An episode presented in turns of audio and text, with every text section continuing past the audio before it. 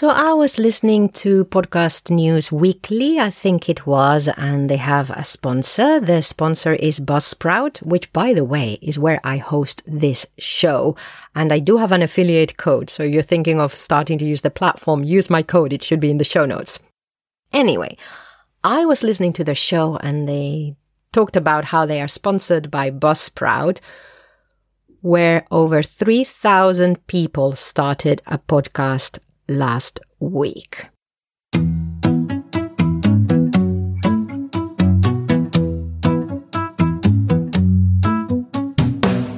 Hello and welcome to Adventures in Podcasting. My name is Pilar Orti. I thought I'd try something different today, a different kind of start. Did you like it? I thought it was quite good. It works for stuff like this where you know I'm giving you something that's a little bit impressive Wow, impressive is the fact that I am here on day 29 of NaPodPoMo. This is episode 67, but day 29. I have been releasing an episode every day during the month of November, along with lots of other podcasters, championed by Jennifer Navarrete, who is the person behind this.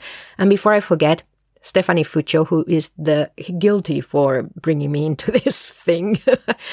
uh, her and I, Steph and I, are going to go live on YouTube on the 30th of November to talk about what we've learned. So I put the link in the show notes. That's 30th of November at 7 o'clock UK time. I wanted to talk today about the fact that 3,000 people started a show last week on Buzzsprout alone only on Buzzsprout. It's only one of many, many, many host platforms for podcasters. Plus, you can imagine all the people that have started YouTube shows and they call them podcasts. Even though technically they're not podcasts because they don't have an RSS feed and you can only find them in YouTube. But I think I've lost that battle anyway, or people doing LinkedIn Live, or people doing other things in audio that are not called podcasts. I don't know. It does mean that, well, this show, Adventures in Podcasting, eh, I don't know if the audience is growing very much. I don't think it is, but I am very happy with the audience I have, and I am still getting a lot from podcasting. And I am learning a lot about podcasting through doing it, and I'm learning a lot about myself as a creator through doing it. So this means that if you are thinking of starting a podcast, or if you know someone who's thinking of starting a podcast, you've got to really want to do it some years ago, I wrote uh, sorry, I didn't write. That's a Freudian slip. I read a book by Guy Kawasaki, who is, well, he's now a podcaster, Remarkable People. I have recommended his show here. Guy Kawasaki, he's famous for being an Apple advocate and he's an entrepreneur. He's part of uh, Canva now and he's written a few books and he wrote a book called Ape, which was author publisher entrepreneur, I think it was. And it was about writing a book, non-fiction mainly. And in the first line, he just said, unless you want to write a book, don't write a book. I would say the same for podcasting. Unless you really behind your marketing efforts and you know you're going to make it work and it's going to be great for your business, don't do it unless you want to podcast because 3,000 other people at least probably 10 times that number are starting shows at the same time as you. I was talking um, about this with my husband yesterday, and he said, Yeah, that's a problem because more people are doing podcasts, but there are no more listeners. I keep seeing this thing about, yeah, Gen Z are listening to podcasts and stuff like that. Yeah, but it doesn't mean that we have more listeners for the same amount of podcasts or more listeners for more podcasts. So I don't know where I'm going with this, but I just wanted to share this with you. I'm staying here. I love podcasting, as I said. I think it's a great medium. The one thing I am doing against what a lot of people are suggesting I do is I am not going online on video. I am not going on video because I want to stay as an audio only show. This probably doesn't help. but making that shift is not what I want to do right now. I'd rather put my efforts into writing or better podcasting or more podcasting. It's a decision I'm making, and this is a decision that new podcasters can make, or indeed any podcaster can make. Make that decision for yourself.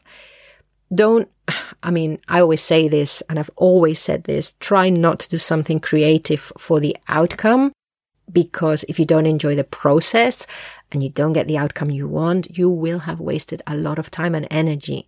So it doesn't mean that we have to love every single moment of what we're doing. It doesn't mean that we are not excited by the prospect of the product at the end or what happens at the end or the results, you've got to enjoy the process. Otherwise, it's just not worth it.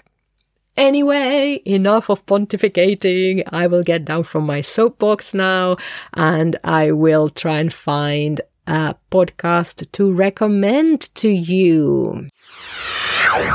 As I said yesterday, I don't have many left. I don't know if I've recommended already Collaboration Superpowers by Lisette Sutherland, who I used to co-host with. If you're into remote work, especially if you're a freelancer or an entrepreneur, uh, you should lis- uh, listen to her. She's great. She's been in the space for very long. So collaboration superpowers. And then I'll give you another one. Something just to contrast, uh, more or less by the BBC. This is a very important show, and I'm not saying this, I'm not being cheeky or ironic. More or less is a very important show to listen to because it grabs a headline that has numbers in it that sounds incredible and that sounds like it's got the argument for doing this or doing that and it rips it apart. It looks at where the numbers come from. And a lot of the time you see that some headlines that have hit the news are based on studies or numbers from years ago. Nobody has found the original place where these numbers came from. And as well as being interesting, it also trains your mind not to accept numbers as proof that stuff needs to happen. More or less. All right, listeners.